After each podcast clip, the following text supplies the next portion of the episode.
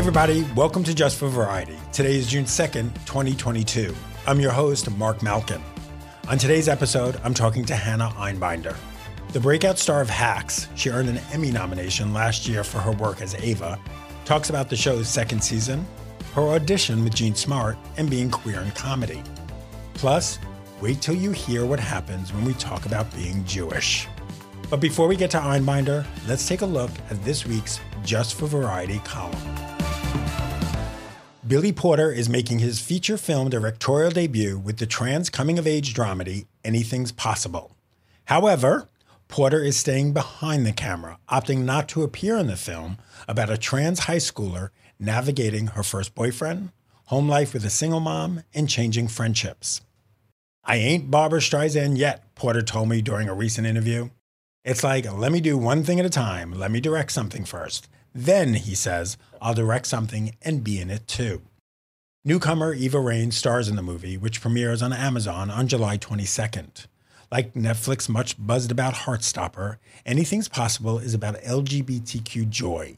The trauma often portrayed on film and television when it comes to trans stories is nowhere to be found in this world. This is an aspirational story. It's almost like a fairy tale, Porter says. We know that. It's a look at what can be. It's what we as artists get to do. Look at what we can be and what we should be.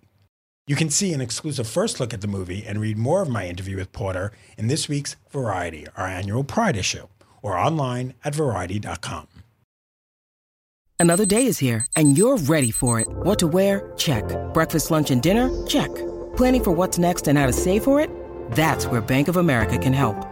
For your financial to dos, Bank of America has experts ready to help get you closer to your goals. Get started at one of our local financial centers or 24-7 in our mobile banking app. Find a location near you at bankofamerica.com slash talk to us. What would you like the power to do? Mobile banking requires downloading the app and is only available for select devices. Message and data rates may apply. Bank of America and a member FDIC.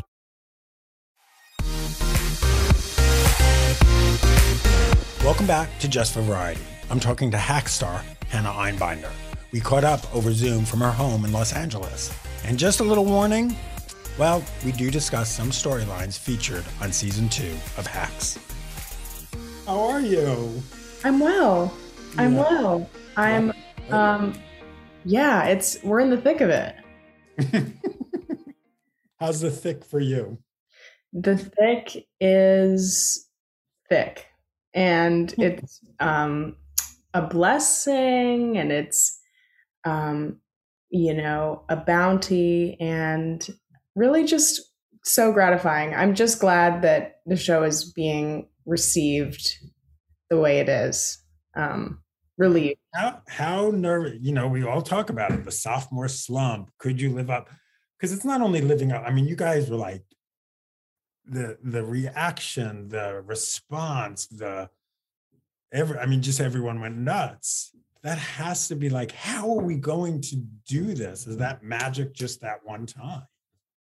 yeah it's it's a lot of pressure i certainly put a lot of pressure on myself um i mean i, I was truly never scared that the scripts would would be there Right.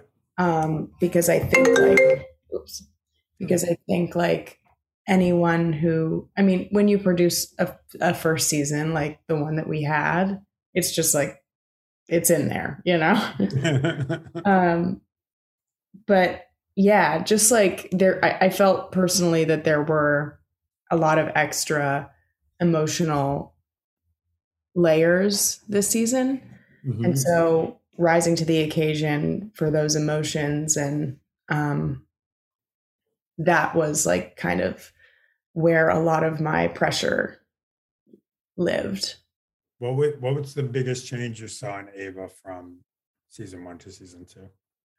Um, I think like she gets past a lot of the initial, um, sort of constant growing pains mistakes. Mm-hmm. Like we have, we see her dealing with the effects of something that does happen in season one, in the beginning of season two. But from then on, she really isn't the center of conflict. After it's like kind of resolved, Mm-hmm. ish. Um, she really doesn't, you know, the, the plot is not hinged on something that she has done wrong. Right. So it becomes more about the work the two of them are doing and Deborah's new hour. And so I think like she does kind of get it together a little bit. Is, you know, what's so great, and it's obviously the scene in the diner when you have to read her the email. When you're reading Deborah the email, no matter how much Deborah says, okay, I'm done, let's move on, that's always going to be there. And that just creates, I think, a tension that, that can you ever get rid of that tension between Ava and Deborah? No, and I think like, you know, um, I mean, it's hard to talk about this without saying at least one spoiler, but yeah, go ahead, and I'll I'll figure out how to, and I'll warn you.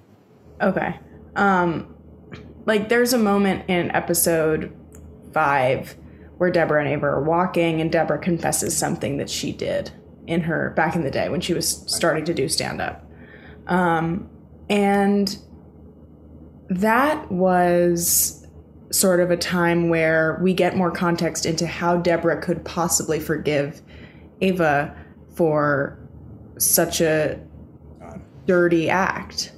And so, you know, when they're sitting in the car uh, shortly after the diner scene, um, Deborah says, You're just like me, you know? And so that will always be there, but it will never be there without Deborah's ability to reflect and go, yeah, I've done something like that too. Mm. Am I am I not redeemable either? Mm. Did you expect it to get this heavy? Honestly,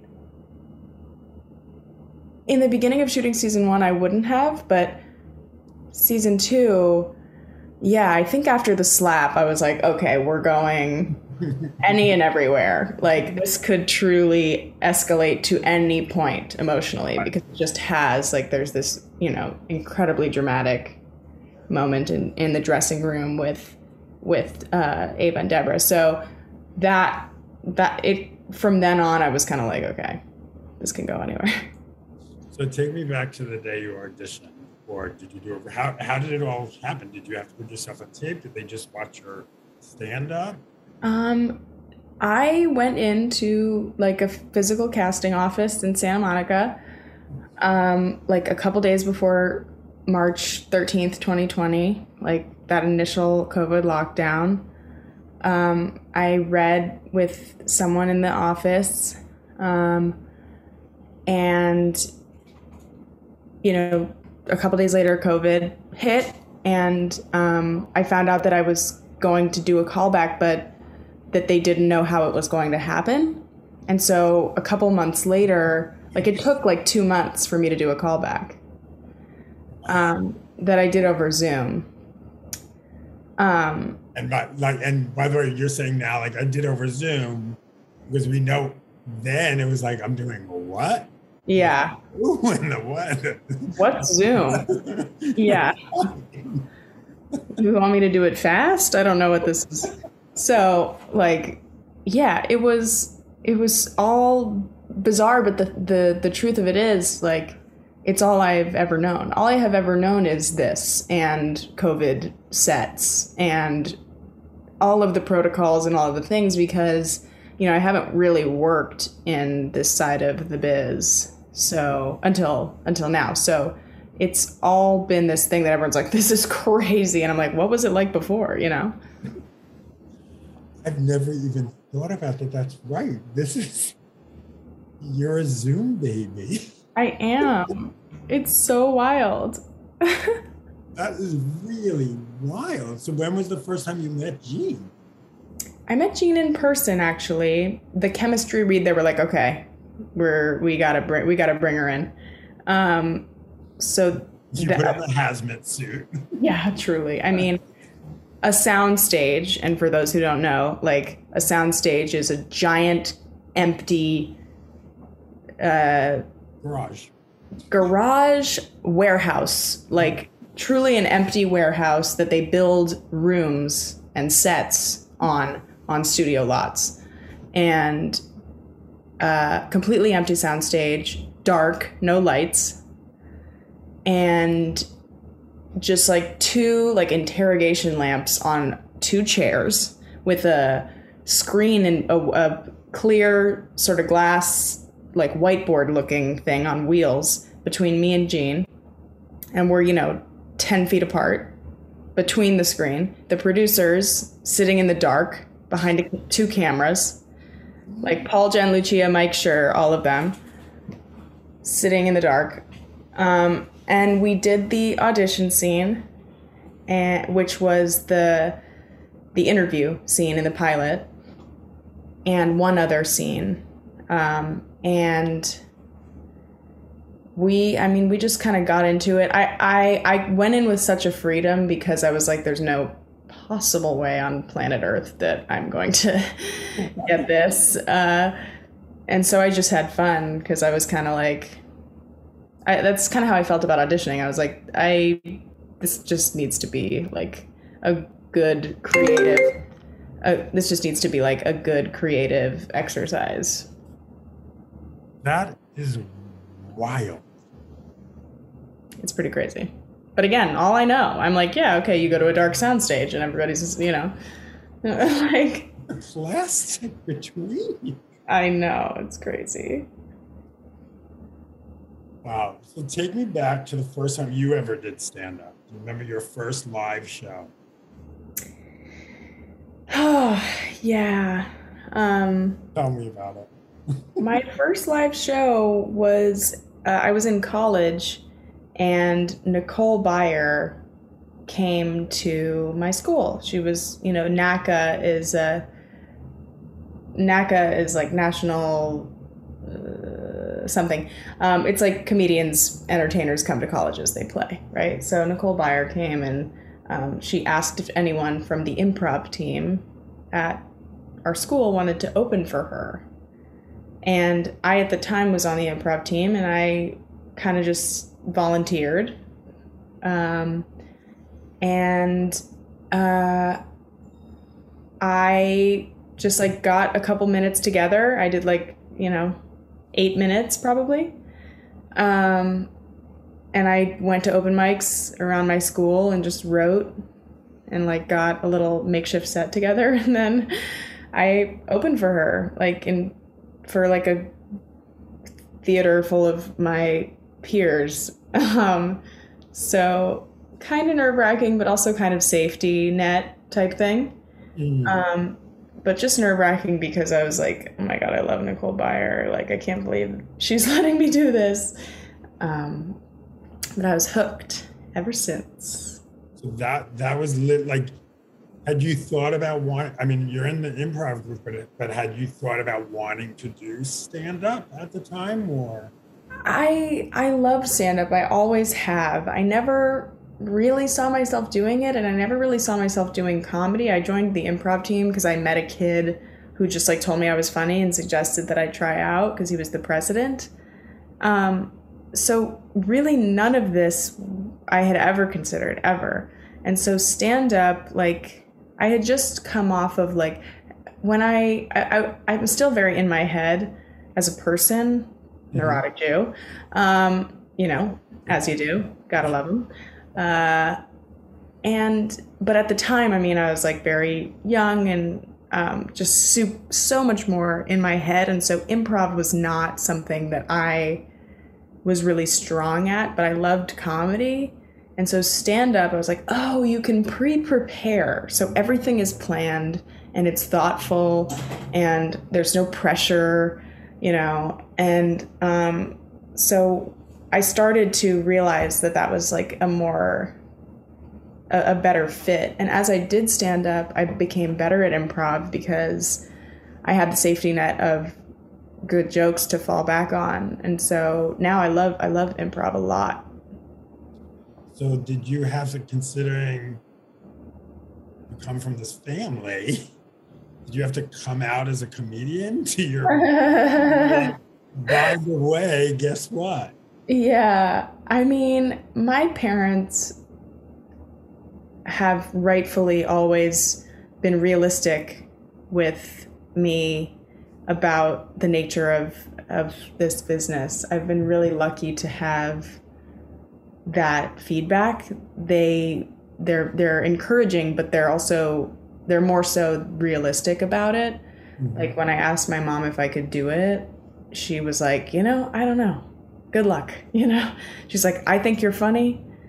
I love you, but it doesn't always matter if you're funny. It doesn't always matter if, you know, you, you, you, you, there's a lot of factors that go into someone being able to make a living in this business. And for a while, you know, she gave me like the hard, the real tea, basically, you know? Um, so they have always been like, I think you're funny, but it's not up to me or anyone else. You know, you got to go out and do it. when did you when did you know like okay this this is the life I want to pursue? Did that stand up in the call? I I yeah, I honestly walked off stage and I was like that is the best feeling in the world. That is the best I've ever felt. Um, it really was life. It really was a night and day life changing moment. Um, you know, I, I still get very nervous before I get on stage.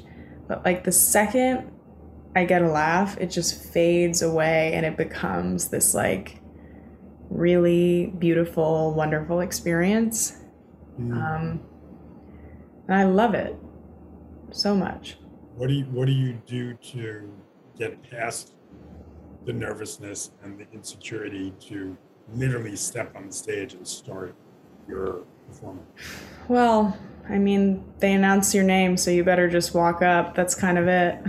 there's nothing I can do. Like, really, there's nothing to be done. Like, it's just that it's because I care. Like, I care and I don't want to let them down and I want to give them a good time. And I also, you know, don't want to embarrass myself.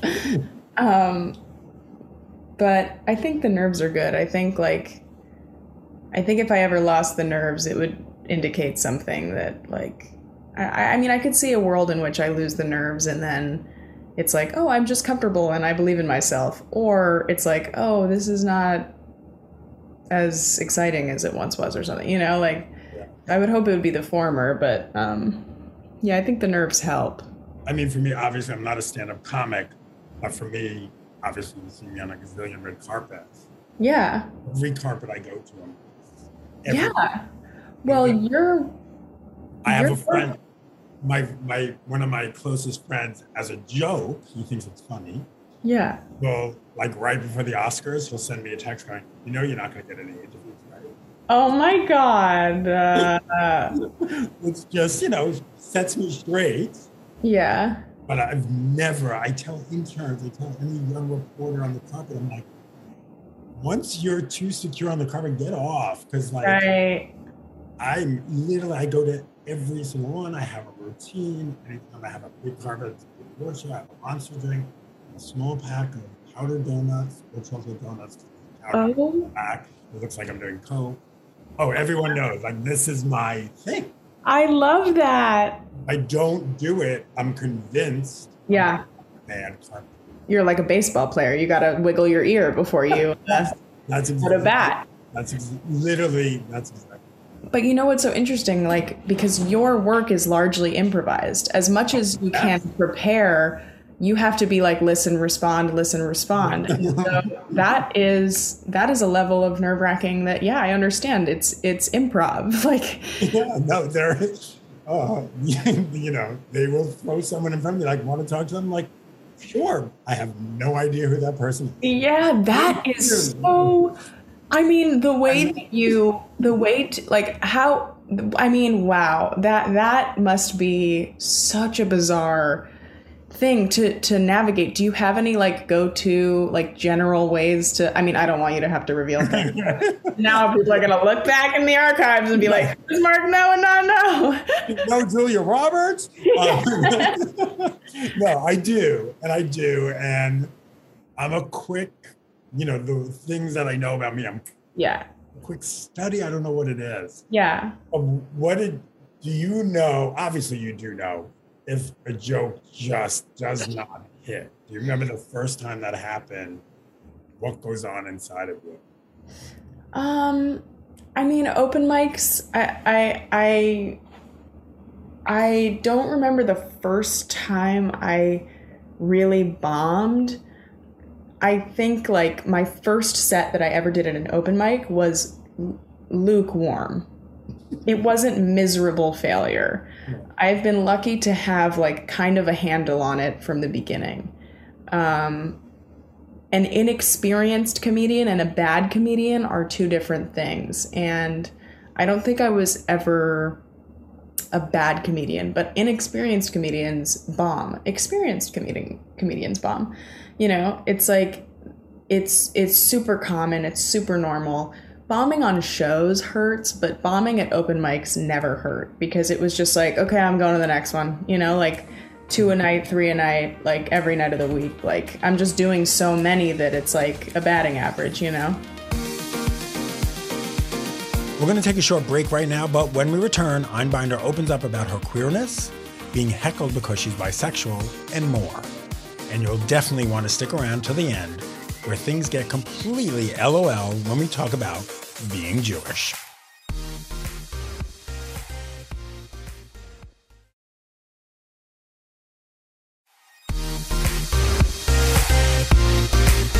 Welcome back to Just for Variety. I'm talking to hack star Hannah Einbinder. So let's talk. June is coming up. It's Pride Month. You've been out, proud, bisexual. Was there ever a moment where someone said to you, you know, maybe not do that so publicly? You're, you're going to start this career here. You might not want to do that. Um, no. I'm really lucky to to live right now where that's not something that's happening to me personally. I think it it probably happens. I think for sure for people who are in like super mainstream positions, like I know Kristen Stewart has like pro- is probably a good example of like someone who like is this, you know, in this super huge franchise and it's like the pressure to to have like quote unquote appeal, like mass appeal, like you know, I, I was lucky to start on a show where my character is queer and I'm working with queer artists and women and, you know, people who are embracing that. And so I've been really lucky. I've also talked about it in my stand up, um, you know, since the beginning. And so, like, with stand up, there's no censor, there's no, no one exists to, you know, kind of be like, don't do this, don't do that. And my managers are really awesome. Um, two really nice guys and so they've always been really like loving and encouraging i've had a really lucky i've had a really charmed and privileged experience Was Ava always queer, or was she queer when you were cast as Ava? She was always queer yeah Wow. yeah it was in the character breakdown which i was like so relieved to see because it was the first bi woman i had ever had an audition for First bi woman ever had the audition. and since actually Wow. That's yeah, this is yeah. I mean, this is sort of golden or lavender, whatever color you want. yeah yeah either work um lavender the gold of the uh the forest as we know no yeah And I know I think I've even said this to you, and I say this to anyone who's queer now and out in the public eye. Save lives. Save lives. And I don't I don't say that lightly. I don't say that to and I literally I sound like a broken record every time I talk to a queer artist, and I talk to a lot of queer artists. But you know, I'm of a certain age where, you know, Levis didn't exist. You know, hmm. hacks. I mean, look at the you're on the cover of Out magazine. You know, I remember when Out magazine started. yeah You know, Wow. I remember when the big queer thing was when k.d. lang was on the cover of Vanity Fair and Cindy Crawford is shown shaving her. yeah iconic Iconic. But now to think that there are two people who could be on that cover both equal. hmm the radicalism of it was Cindy Crawford doing the shit, you know, and Cindy, but now, like, yeah. look at your show. It's just bursting I, at the seams with queer. I, literally, I could never have imagined. Ugh. One hundred percent. It's so I'm so it's so moving to hear you say that, and like, I, I just think we have so much more work to do, mm. but we're in we're on our way, most yeah. definitely. Yeah, I mean it's we're on our way, and at the same time, as we know, whenever yeah. we're on our way, we have these forces that are working yeah. really hard to try to keep that yeah slow patriarchy white cisgender yeah um, yeah but it's, you know it's an it's just people like you just standing up and saying here i am.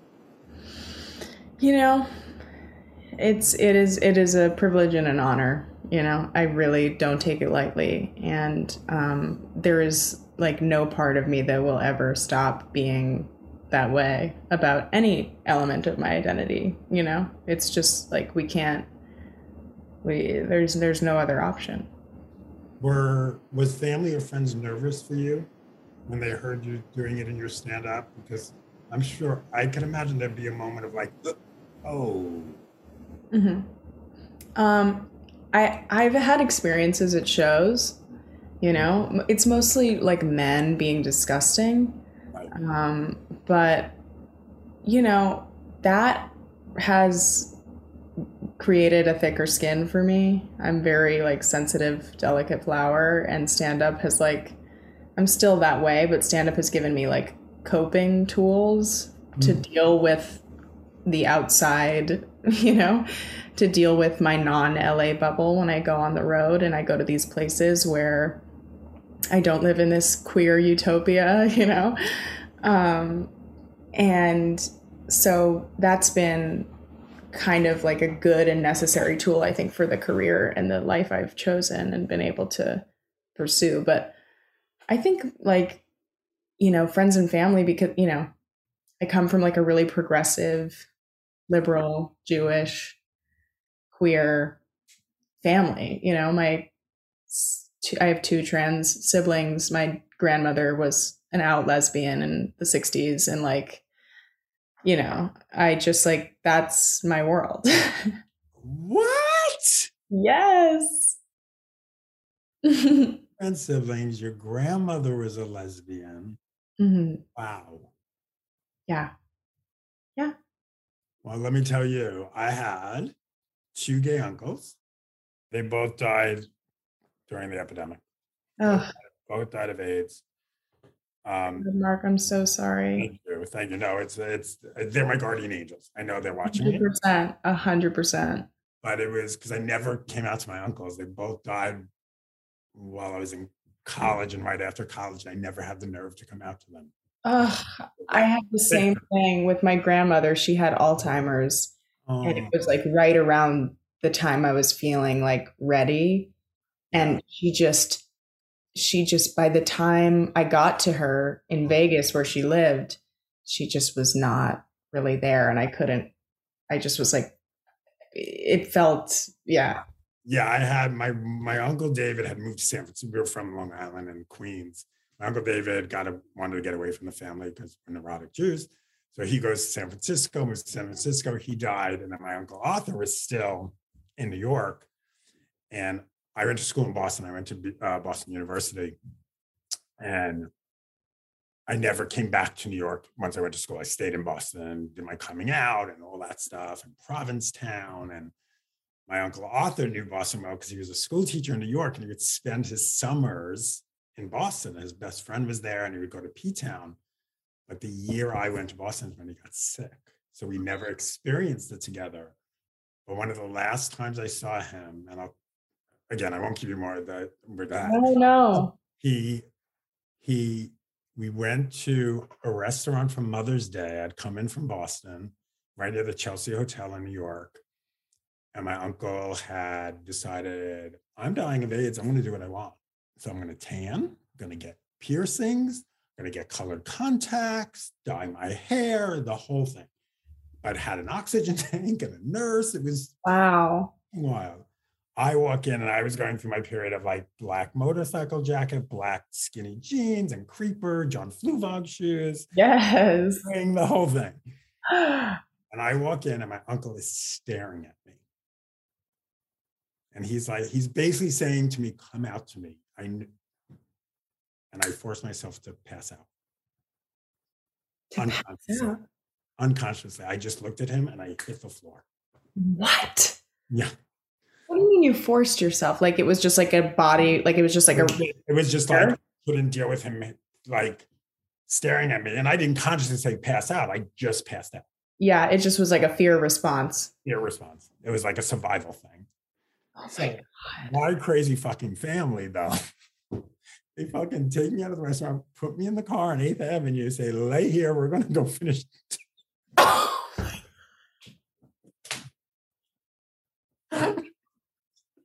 well, we've already ordered.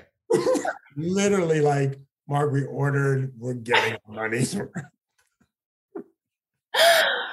Oh my God. I mean, Later that night, my uncle calls me and says to me, Marc, hey, do people in Boston still go to Circus Circus on Sunday night? Circus Circus was the big club on Sunday nights, was gay night. But by the time I got there, the club had been renamed.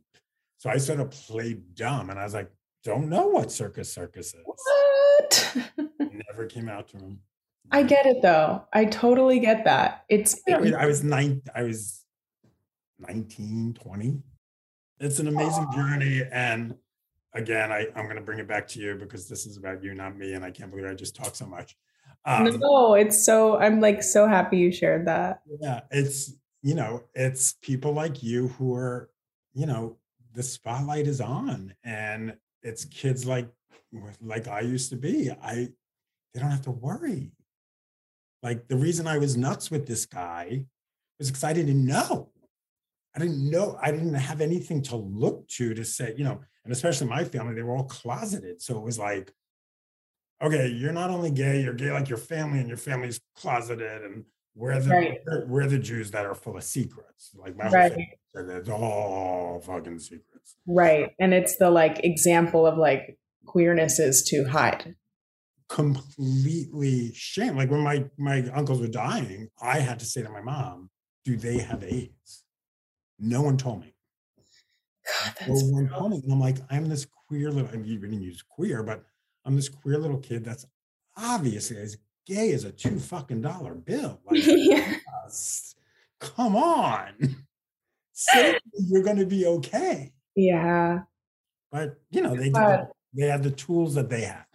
And and and you did the best you could because a lot of like the difference between now and then is like there's a lot of self-sufficiency that Yeah. you know queer people when you were growing up just had to have. It was on you and you brought yourself to this point. Yeah, it's so true. It's so And it's like a miracle and God bless you and thank God for you because like you did that in a big way. Yeah. And look at what you're you're you are on HBO as this out bisexual woman. Like what? Well, and not what I'm so pleased about is like not a caricature or like a villain or like a like a real Yes. person, like a real bisexual person. Right. And what I and I, when I was doing my research to talk to you, like I was thinking about, I'm like, how often has it even been mentioned on Hacks? I mean, there's the interview scene, or there's that scene where Deborah's like, "Are you a lesbian?" Right. And then she, and then you just see her. Right. You, you see your girlfriend, and you see her with that guy in Vegas, and then, I mean, this season, episode four, the Yeah. lesbian cruise, like, you know, Exactly. So that, that it. it's it's it's just it's radical in its simplicity. yeah, yes, in its in its vivid depiction of reality. Yeah. Because reality is not, you're not walking around with a strap on on 24 7 That's what most people would put you in a show. Not visibly, right? to get into character. I mean, uh, Hannah, this is so good. This is so much fun. Yeah. I feel I have always felt just like an instant like lock with you, and so I'm just like so happy to talk to you always. It was little. I'm like, it's there's a Jewish neurosis that I know. I'm like, yeah, and like, I'm fucking neurotic. fucking neurotic, and it's like, but there's a part of me that I just love it so much. look, it's a huge part of our culture. It is. It's I know. Nostalgic. I was talking to someone yesterday. She was Irish, and she's telling me that Irish people have some dietary thing. I'm like, oh, don't talk to us. Don't talk to me. I'm you. I said, you know how fucking Jewish I am? This is how Jewish I am. Crohn's disease, which is like a Jew disease. Yeah.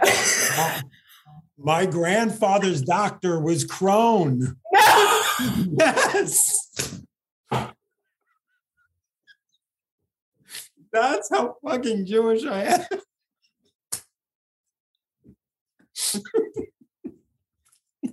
yes. I am beyond the grave. My. That is not. Oh my god. My, grand, my grandfather, he used my grandfather's files to discover the disease. Like I should be in the Jewish Hall of Fame. My, that sounds like it, it's real and it's true. It sounds like a joke. Like it's a perfect, it's a perfect joke. It's a perfect. I'm Jewish. How Jewish are you? My grandfather's doctor was Crohn. Are you kidding me? Are you kidding me? That is Such a good joke. it's a clean like Yes. it's a perfect joke. I'm dead right now. I'm Oh so dead.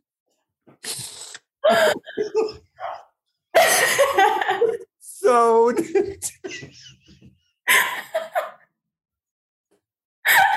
Oh my god. I'm dead. Workout. I am so Jewish. it's like Catskills.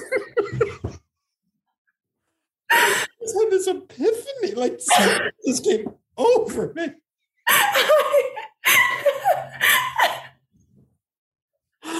Oh my god, I'm dead Hannah. This was it's literally your life. Like that is that is That's everything. yeah. You want to know me? Here it is. I'm so Jewish. My grandmother's Oh my god. My stomach hurts. Oh my god, I'm dead. I'm so dead right now.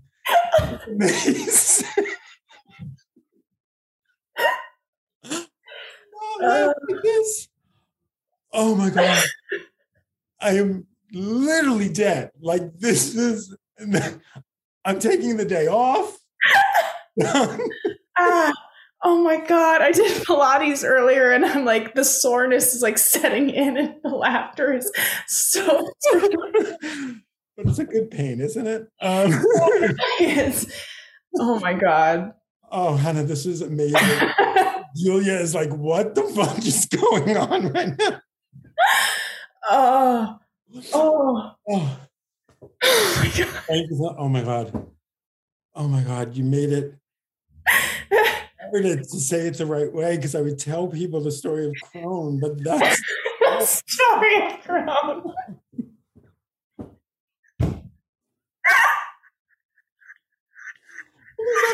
Usually I'm not laugh like this. I don't understand when the last time I laughed like this. The most fucking genius thing ever. Oh my god, that's all you. You take that, you rep- you oh. run with it, you go. Oh my god, I've taken one improv class. I think I should take another. That Oh was amazing. Thank you so much. Oh, oh my god. I'm so Jewish. I'm. It's the most. By the I am wheezing. I don't have asthma.